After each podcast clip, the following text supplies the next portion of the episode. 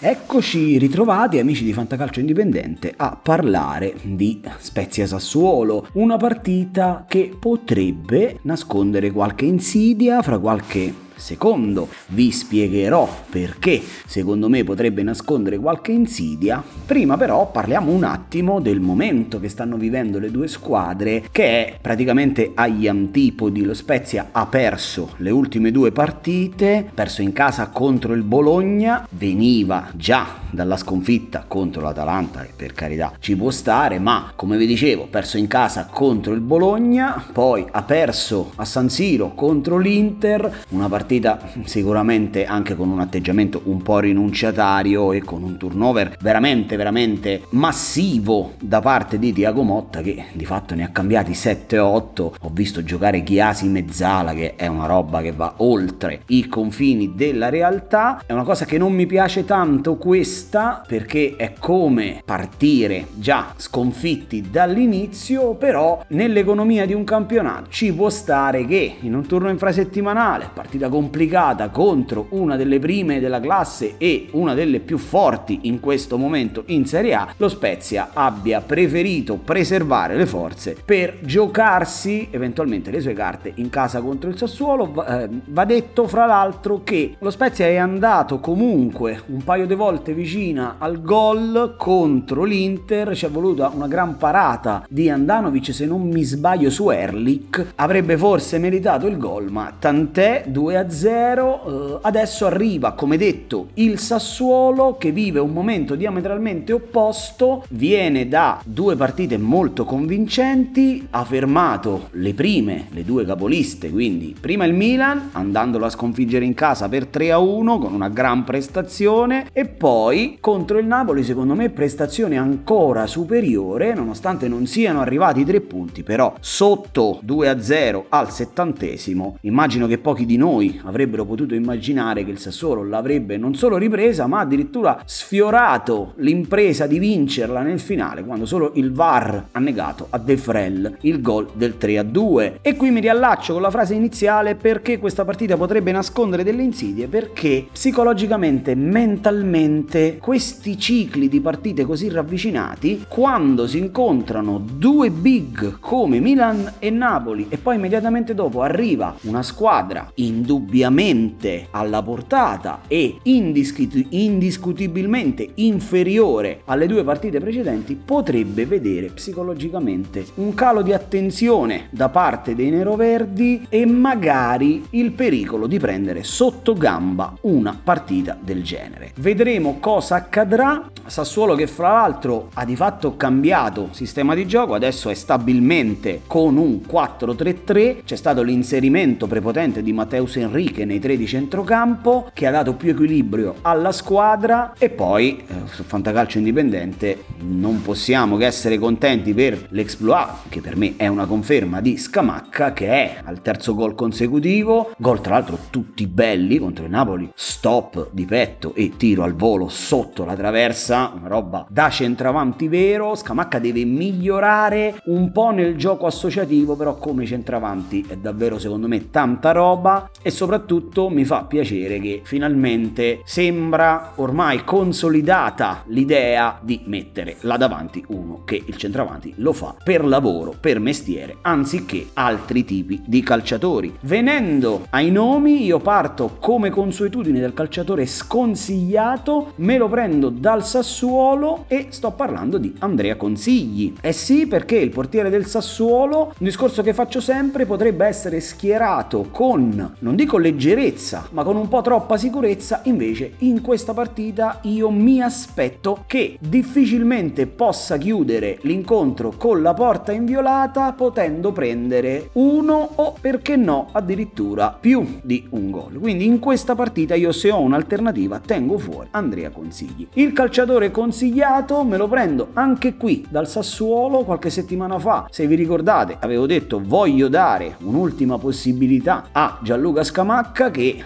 mi ha, ci ha ripagato con tante buone prestazioni e 4 gol nelle ultime 5 partite, questa volta ho deciso di dare un'ultima possibilità a Giacomo Raspadori. Quindi è lui il calciatore consigliato, l'attaccante italiano che sicuramente sarà stato comprato da tanti fantallenatori, specie da chi ha fatto l'asta dopo le prime due giornate perché Raspadori era finito sul tabellino dei marcatori in, quel, eh, in quella partita contro il Verona che aveva aperto di fatto il campionato, poi da lì se non mi sbaglio non ha più segnato, ha portato qualche assist, è un calciatore che in realtà secondo me non esprime il meglio di sé quando gioca defilato sulla fascia, però allo stato attuale delle cose è lì che dovrà andare a sgomitare per trovare titolarità perché destra Berardi è praticamente insostituibile, Scamacca al centro dell'attacco oggi come oggi è oggettivamente non panchinabile, ecco che lo spiraglio si apre sulla sinistra dove manca Boga, manca già da un po', probabilmente verrà ceduto, almeno così si legge, Diuricic non è al meglio della condizione ed ecco che Giacomo Raspadori potrebbe trovare spazio proprio da quel lato e questa partita potrebbe essere l'habitat ideale per l'attaccante italiano per finire nuovamente nel tabellino dei marcatori per questa partita dentro Giacomo Raspadori.